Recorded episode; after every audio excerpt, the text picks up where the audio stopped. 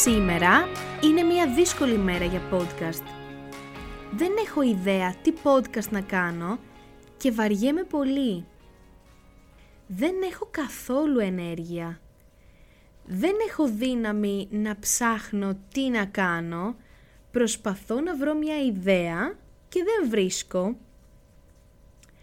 Ψάχνω και διαβάζω βιβλία για να βρω μια ιστορία, αλλά δεν μου αρέσει καμία.